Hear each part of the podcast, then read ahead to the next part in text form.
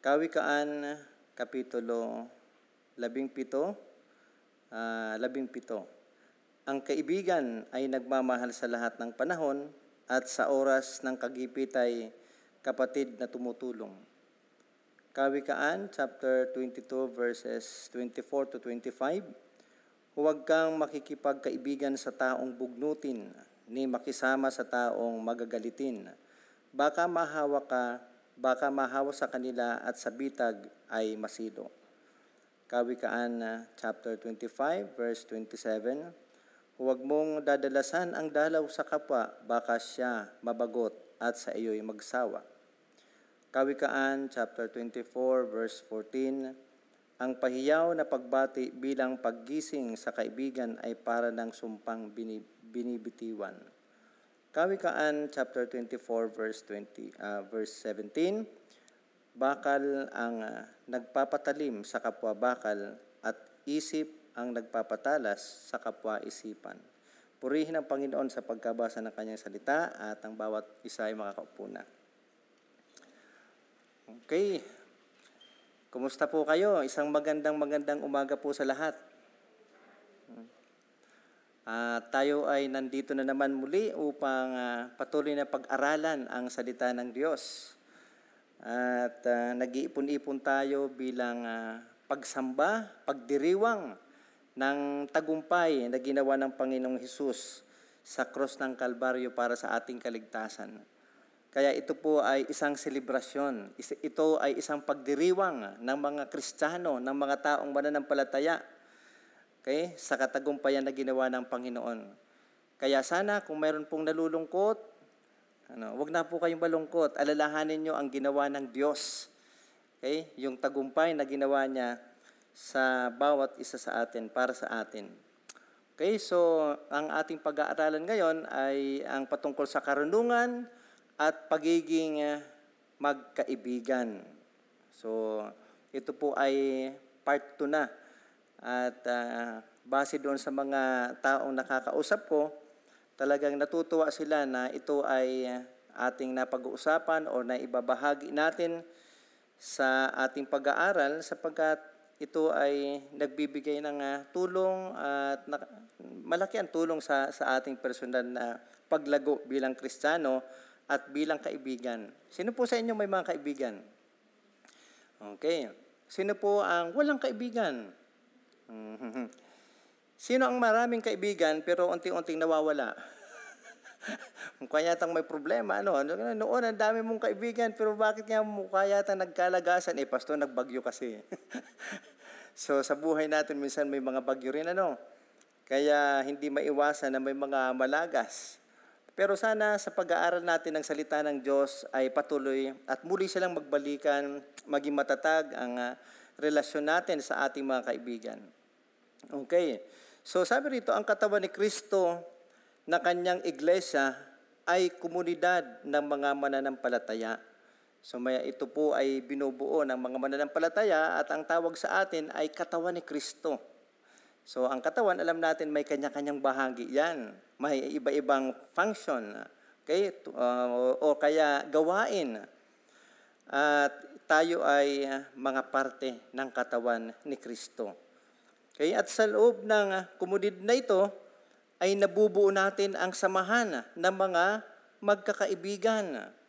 So, nagpapasalamat tayo kasi siguro nung una tayong umaattend dito, ay wala tayong kaibigan. Pero nung tumatagal na, nakagkakaroon na tayo ng kakilala at nagkakaroon na rin tayo ng kaibigan. Okay? Kaya lang, kung wala po kayong tinatawag na growth group or small group, so simba lang po kayo dito, pagkatapos uuwi na, wala talagang mabubuong kaibigan. Okay? Pero base po doon sa aking uh, karanasan kahapon sa aking pagtuturo sa baptismal class, isa sa kalakasan at base sa testimony ng iba sa kanila, ay napakalaking tulong sa kanila ang uh, small group or yung uh, house church. Dahil uh, marami silang uh, natututunan, napapalakas sila at mas nai-establish yung uh, kanilang uh, relasyon bilang kaibigan. Kaya ini-encourage ko po kayo na sana kabilang kayo doon sa isang small group. Okay? So, ang ating panalangin ay mapagtibay ang pagiging uh, magkaibigan sa katayuan ng biblikal na karunungan. Bakit kailangan, kailangan natin yung uh, uh, pag, pagkikipagkaibigan natin at relasyon natin ay dapat nakatayo or founded. Okay? Ang basihan ay ang salita ng Diyos. Bakit? Kasi kapag ka ang pagiging magkaibigan nyo ay hindi nakabase sa salita ng Diyos, ayun talagang nalalagas. Ano? Mahina ang pundasyon. Uh, madaling magkahiwa-hiwalay. So, kaya kinakailangan po natin na magkaroon ng karunungan ayon sa Biblia. So, ang matalinong puso ay nagbabantay, ngunit ang mangmang ay hindi nagpapahalaga sa karunungan ng mga panahon. Naway ating pagtibayin ang buklod ng ating uh, pagkakaibigan sa landas ng salita ng Diyos. Sabi ng Biblia, Kawikaan, chapter 17, verse 17, ang kaibigan ay nagmamahal sa lahat ng panahon at sa oras ng kagipitay kapatid na tumutulong. Okay. Um, meron ba tayo mga kaibigan na nagmamahal sa lahat ng panahon? Purihin ng Diyos kung meron kayong mga kaibigan na ganon. Meron din po ba kayong kaibigan na uh, panapanahon lang nagmamahal? Pastor, wala. Bakit? Hindi rin kasi ako ganon. Minsan sa atin, naghahanap tayo ng mga perfect na kaibigan, mapagmahal na kaibigan, pero wala tayong makita. Walang ganon, pastor, walang ganon. uh, isa sa problema kasi, tayo. So sabi nga, bago tayo maghanap ng isang uh, mapagmahal na kaibigan, tayo mismo muna maging mapagmahal. Kaya ang tanong, meron ka bang mapagmahal na kaibigan? Siguro sasabihin mo, yes, Pastor. Bakit? Kasi ako'y isang kaibigang mapagmahal din sa lahat ng panahon. Purihin ang Diyos sa mga taong may kaibigan. Sabi nito, isang matalinong kaibigan ang nagmamahal sa lahat ng panahon. Hindi lamang sa oras ng kaginhawahan, may mga kaibigan pa lang, oh, mayroon, na nagmamahal lang kapag ka mayroong uh, makukuha sa iyo o kaya mayroong uh, uh, maginhawa ang buhay mo, pero hindi mo siya nakita nung panahon na sa, nasa kagipitan ka. Pero nung panahon na ikaw ay napagpala, sumagana, naku, naku, dumami ang kaibigan, kahit hindi mo kumpare, pare. Kumusta na? Paano kita naging kumpare? So, ganun talaga ano.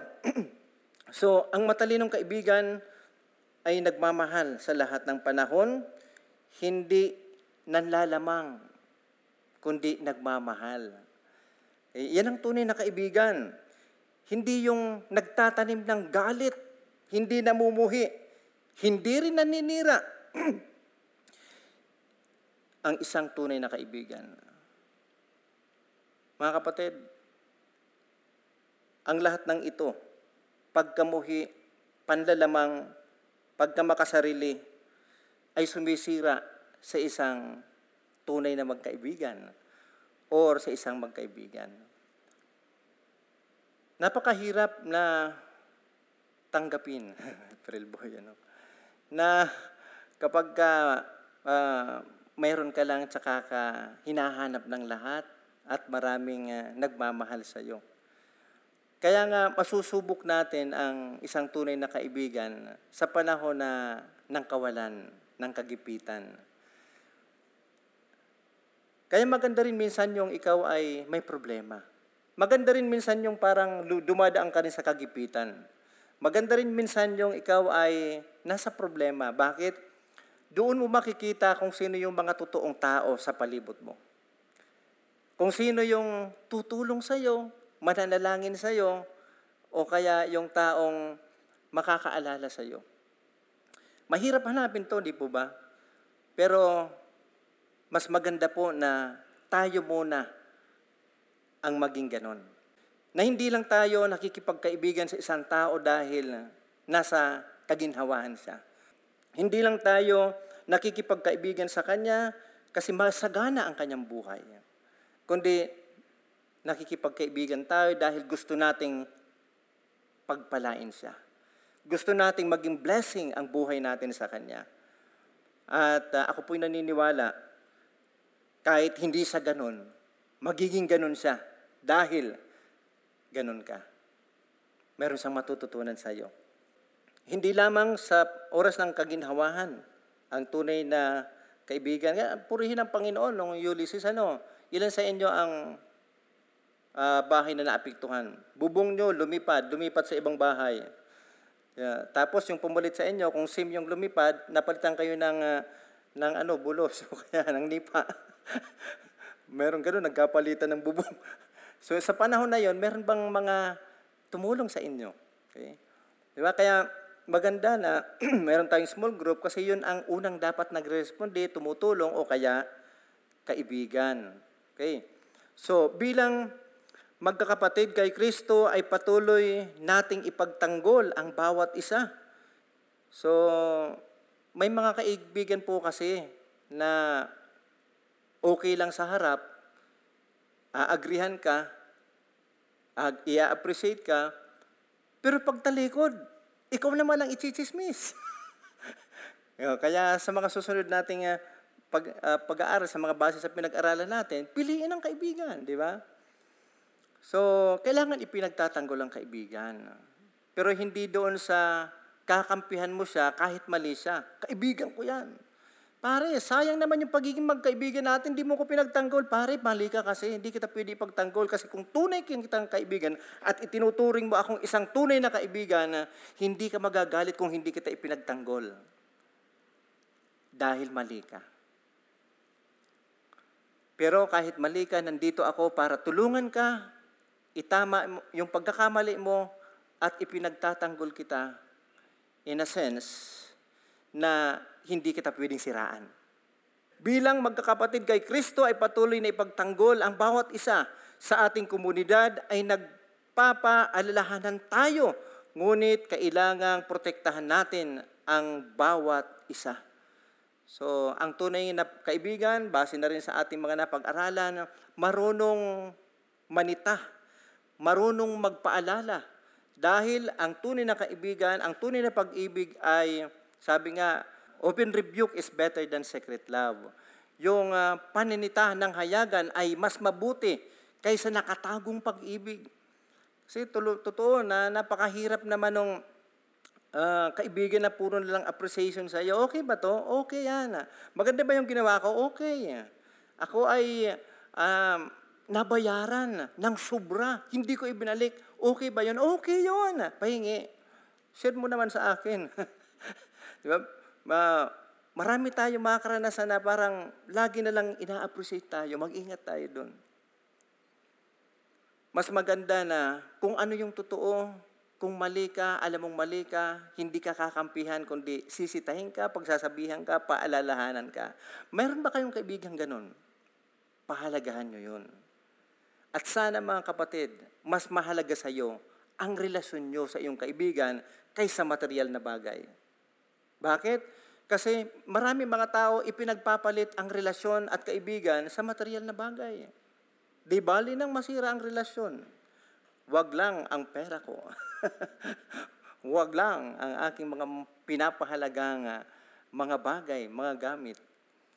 So, ang tanong, mahalaga ba sa iyo ang kaibigan at tunay bang nagmamahal sa iyo or ikaw ay nagmamahal sa lahat ng oras, nagpoprotekta, hindi naninira, hindi nanlalamang, hindi makasarili, kundi ipinapahayag, ipinapadama sa iyong kaibigan ang tunay na pagmamahal na galing sa Diyos.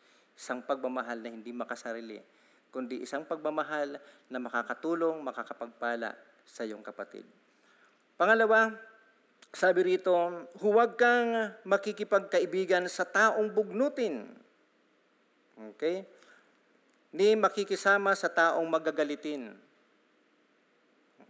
Baka mahawa sa kanila at uh, sa bitag ay masilo. May mga taong bugnutin, magagalitin, madaling magalit, di ba? At daling mainis. Bakit kaya may mga taong ganun? At mahigpit pong sinasabi ng salita ng Diyos na huwag ka makipagkaibigan dyan. Kasi mahirap yung magagalitin. Okay pa lang kayo kanina, nagpaplano kayo, ang ganda ng usapan nyo. Pagkatapos, natikwang mo lang yung baso niya, natapunan siya ng ah, tubig sa kanyang damit, galit na galit siya sa iyo, di ba? Ang mga kaibigan ay nakakapag-influensya sa kapwa. Kaya't matalino nating piliin ang ating kaibigan.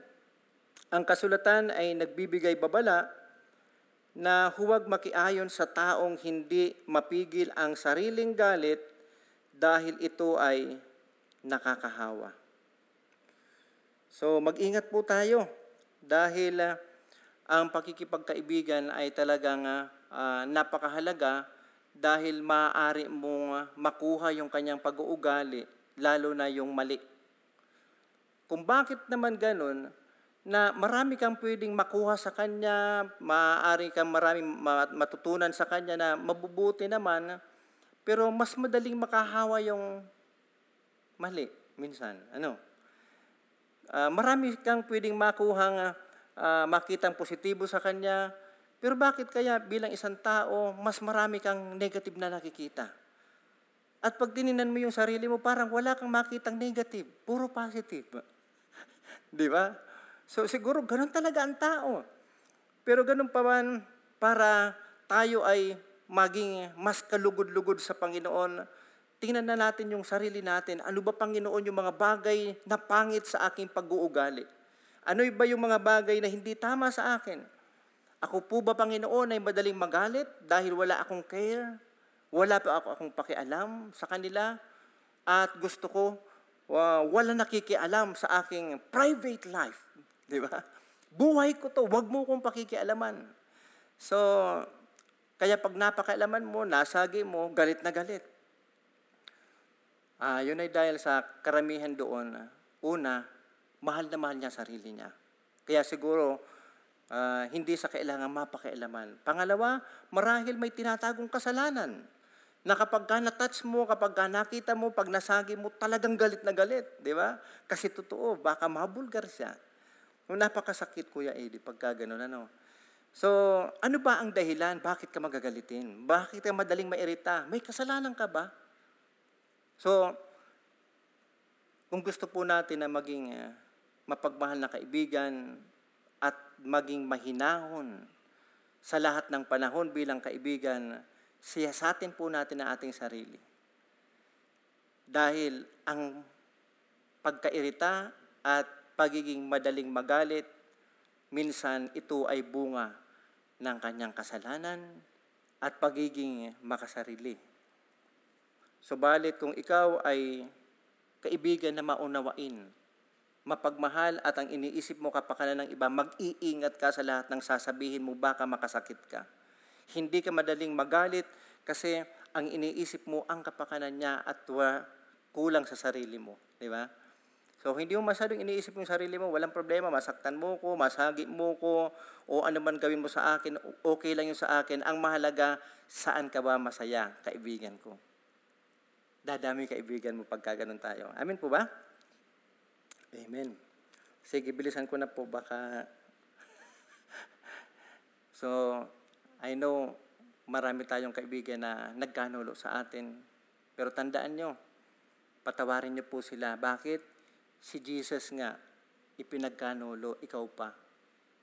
Di ba? So, tignan natin yung uh, kawikaan.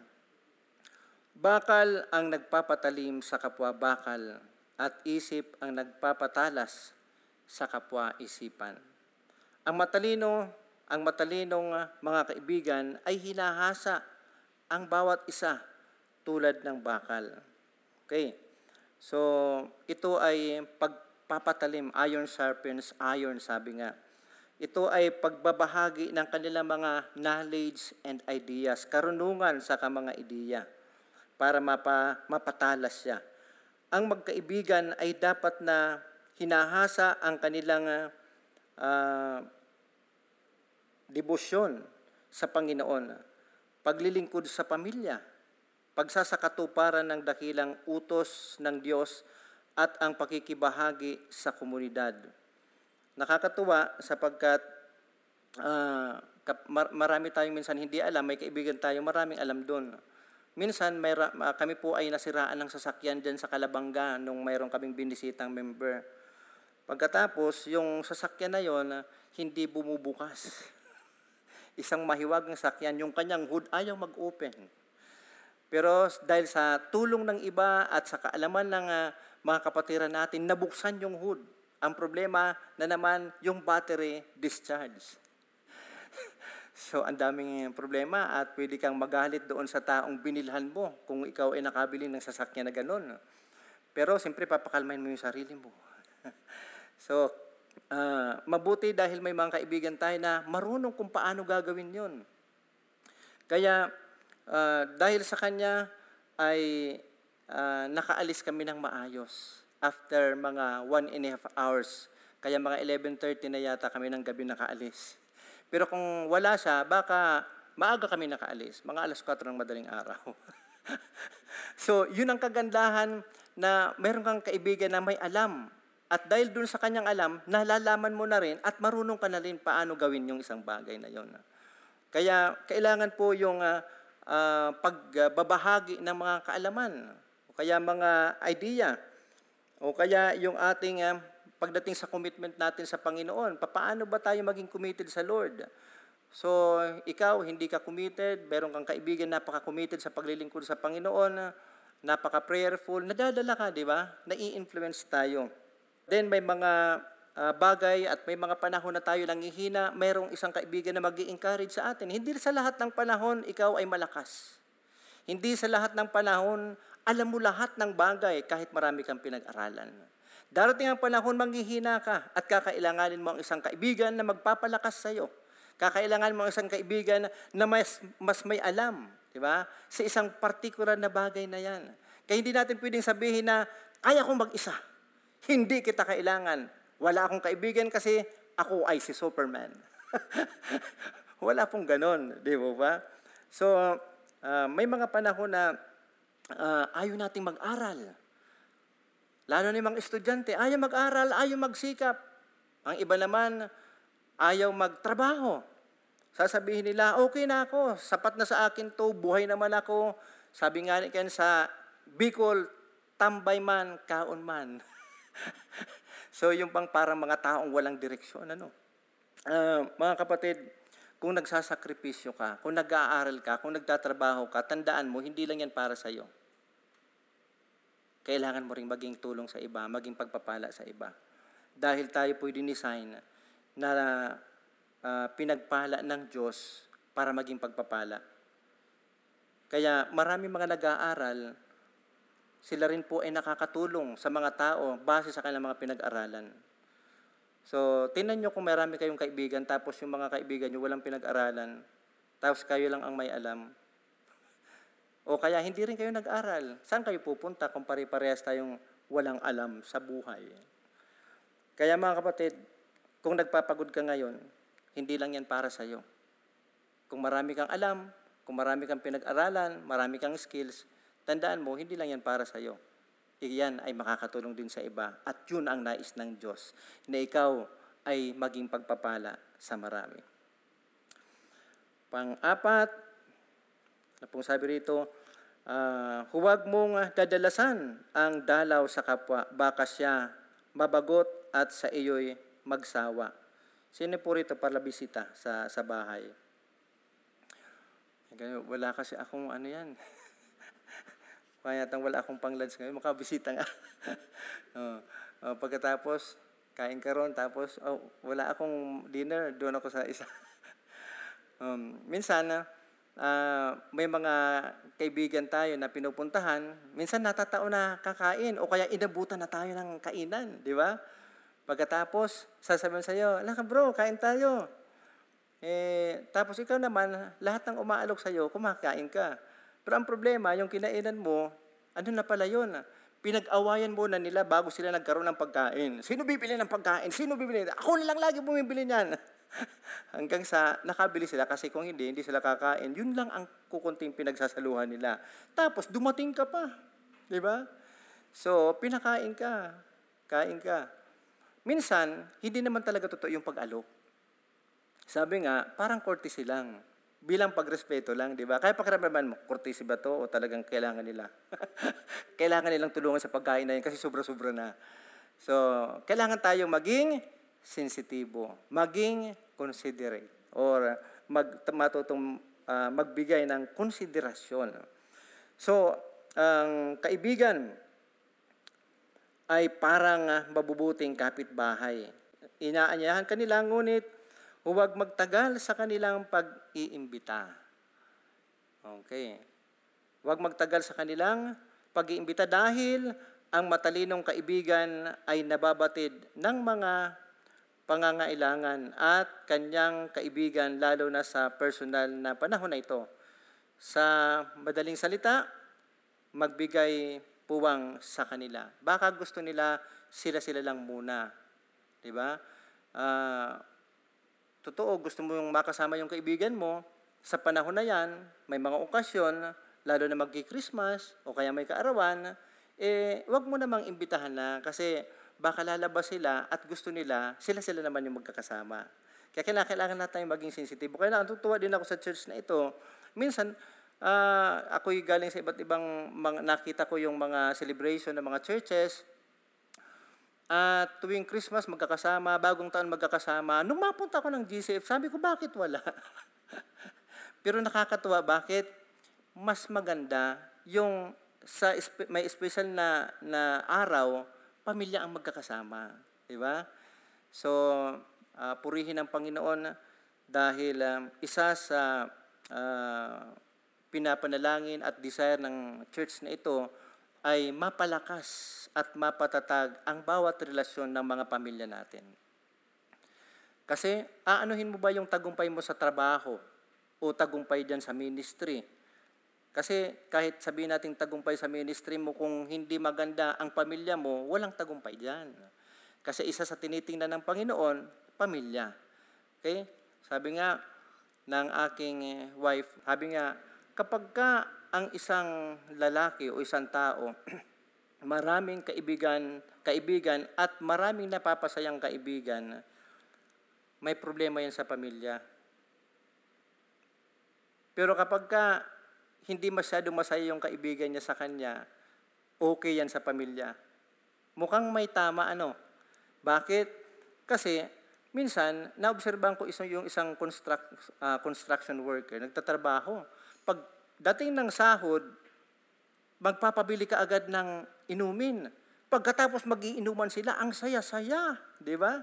Habang yung kaniyang pamilya naghihintay at walang pagkain, siya naman tuwan-tuwa sa kanyang kaibigan at umuwi na wala ng dala. Marami po akong nakausap na ganyan dahil sa aking pag-house to house. Ano, noon pa. Kaya sabi niya, nalulungkot po kami kasi minsan nagtrabaho yan, uuwi dito sa amin kasama mga mga barkada niya, lalabas sila, pag uwi dito sa bahay, walang baon yung anak ko, wala po kaming pagkain, walang ganito. Isa napunta yung sweldo ng asawa mo sa kaibigan. Ang sayo ng kaibigan, kami naman lumuluha. Mga kapatid, anong klaseng ah, influencer tayo? Okay? So, kailangan malid po natin yung mga kaibigan natin sa pagsasa Diyos, ah, sa paglilingkod sa Panginoon, sa pamilya, at sa ating ah, mga pang ah, personal ah, na buhay na kung saan ah, ang ating buhay as mas magiging matatag yung ating pananampalataya o relasyon sa ating Panginoon.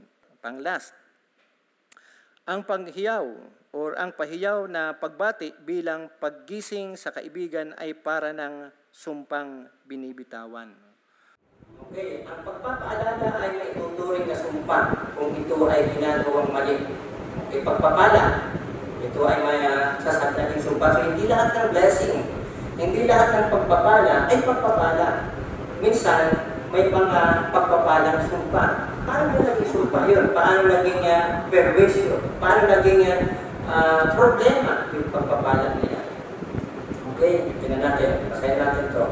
Maging tapat at maingat sa tiempo o sandali ng pagbibigay pagpapala. Ang sobrang papuri sa kapwa ay hindi mabuti. Kaya dapat maayos at wasto ang pagsasabi ng ng pagpapala sa kapwa. Puri ka ng puri sa kaibigan mo. Kahit mali na, tinutuloy na tuloy yung kanyang ginagawang mali. Bigay ka ng bigay ng tulong, hindi tuloy nagtatrabaho at nagsisikap. Kaya, ano nagawa mo sa kanya? Tinuruan mo maging tama. Tinuruan mo maging bugnutin at batugan. Kaya minsan, kapag kami nag, nangihiram kayo sa kaibigan nyo, o kaya hindi na kayo tinutulungan ng inyong kaibigan o ng inyong mga relatives bilang uh, bilang tao, bilang kristyano, huwag kayong magalit. Bakit? Di ba? Nung panahon na hindi kayo tinulungan, doon kayo natutong tumayo. Doon ba yung natutong magsikap? Magsisikap din ako. Tingnan mo. Kita mo, pag ako yumaman, makikita mo. o di nagsikap siya at yumaman. Nung mayaman na siya, nagbigay pa rin siya bakit nagpasalamat siya, na-realize niya na siya pala ay kailangan tulad gawa ng gano'n para matuto sa buhay. So mga kapatid, hindi sa lahat ng oras. Every time na lalapit sa yung kaibigan mo, tutulungan mo, every time na lalapit, parang ang ATM. Sabihin mo sa yung ah, kaibigan, kaibigan, mahal kita, pero tandaan mo, hindi ako ATM. Purihin ang Diyos dahil ah, patuloy tayong tinuturuan ng Panginoon Yeah. na mamuhay ayon sa kanyang kalooban at ang kaibigan ay isang malaking tulong sa atin upang tayo ay kabayan, maitama, lumago sa ating spiritual na pamumuhay. Kung kaibigan yan, kapatid, na hindi ka nadadala sa paglilingkod sa Diyos, hindi ka naging close sa Panginoon, hindi ka lumalalim sa iyong relasyon sa Diyos, at hindi ka na itatama doon sa iyong mga kamalian, hindi yan kaibigan. Dahil ang tunay na kaibigan, nagmamahal sa lahat ng oras, itinatama ka, pinupuna ka, kaya um, sinisita ka kung mayroon kang kamalian, at iniisip yung kapakanan mo. Pero kung walang ganon, sabi ng salita ng Panginoon na huwag kang makipagkaibigan sa kanila. Kailangan mo piliin ang kaibigan mo. Bakit, bakit choosy ka? Ano baka choosy mo ah? Kailangan. Dahil sabi ng Biblia, bad company corrupts good character. Ang uh, masamang kaibigan ay nakakasira sa ating pag-uugali, sa ating buhay. Kaya mga kapatid, ito po ay hindi lang kailangan natin i-apply sa ating buhay, kundi kailangan natin ituro sa ating mga anak. Bakit? Yung mga anak natin, lumalaki na, ang ibang malaki na, nakikipagkaibigan na, kailangan silang i-monitor. Kailangan na turuan na makipagkaibigan sa, sa tamang tao. Yung uh, kaibigan na meron silang matututunan kaibigan na nagsisikap sa kanilang pag-aaral para lang maging uh, effective na mamamayan pagdating ng panahon. Minsan nag-uugali yung, nag-iiba yung ugali ng ating mga anak. Minsan kaibigan natin kasi dahil nai-influensya ng mga kasamahan na walang pananalig sa Diyos. So, now, kung meron tayong mga kaibigan na walang relasyon sa Panginoon, hindi Kristiyano, bakit ang ugali, pero gusto mo rin sa aming kaibigan, sikapin mong ikaw yung maka-influence. Makapagbahagi ka sa kanila. Dahil isa po yan sa paraan na tayo po ay makakapagbahagi ng salita ng Diyos makakapag-disciple, madadala natin si Kristo sa kanila, at ganoon din sila, madadala natin sa Panginoon. Ano po ba? So, kailangan lang po natin ihangkla ang buhay natin sa Panginoon, magkaroon tayo ng karunungan sa pagkakaroon ng kaibigan. At uh, uh, kailangan yung pundasyon ng ating pananalig, uh, ng ating buhay ay nasa salita ng Diyos. Purihin ang Panginoon sa aming GG, dito ba yung bawakas. Grabe yung kanilang mga pasasalamat dahil sabi nila, may sabi testimony, wala na akong kaibigan noon. Hindi ako lumalabas, business lang, bahay, business ko, yung trabaho, bahay lang. Pero dumating yung panahon na ako ay nagkaroon ng problema, bilang pamilya nagkaroon kami ng problema, mag-asawa nagkaroon kami ng problema. Doon ko hinanap ang kaibigan. Bakit? Saan ako pupunta? Pag pumunta sa bahay, makikita ko asawa ko, mas lalo ako mangingina. Gugulo buhay ko. Hindi kami nagkakaintindihan. Kailangan ko ng tao mag-i-encourage sa akin, magpapalakas sa akin. Kaya uh, lumapit siya sa isang pastor, pagkatapos ay ah, ako po ang kumausap sa kanya at maraming beses kami nag-meet at pagkatapos ay nakasali siya sa isang school group na aking hinahandle at mula noon naging matatag siya, lumakas siya, na-encourage siya at yun ang kanyang patotoo dahil ngayon okay na yung kanyang family at patuloy na lumalago sa, sa relasyon nila sa Panginoon at ah, naging nakarecover siya. Ang testimony dahil sa isang community. Ganun din doon sa iba kong narinig. Kaya ini-encourage ko po kayo na magkaroon kayo ng kay- isang kaibigan na sa isang small group or magkaroon kayo ng small group na may tutuloy yung tunay na kaibigan.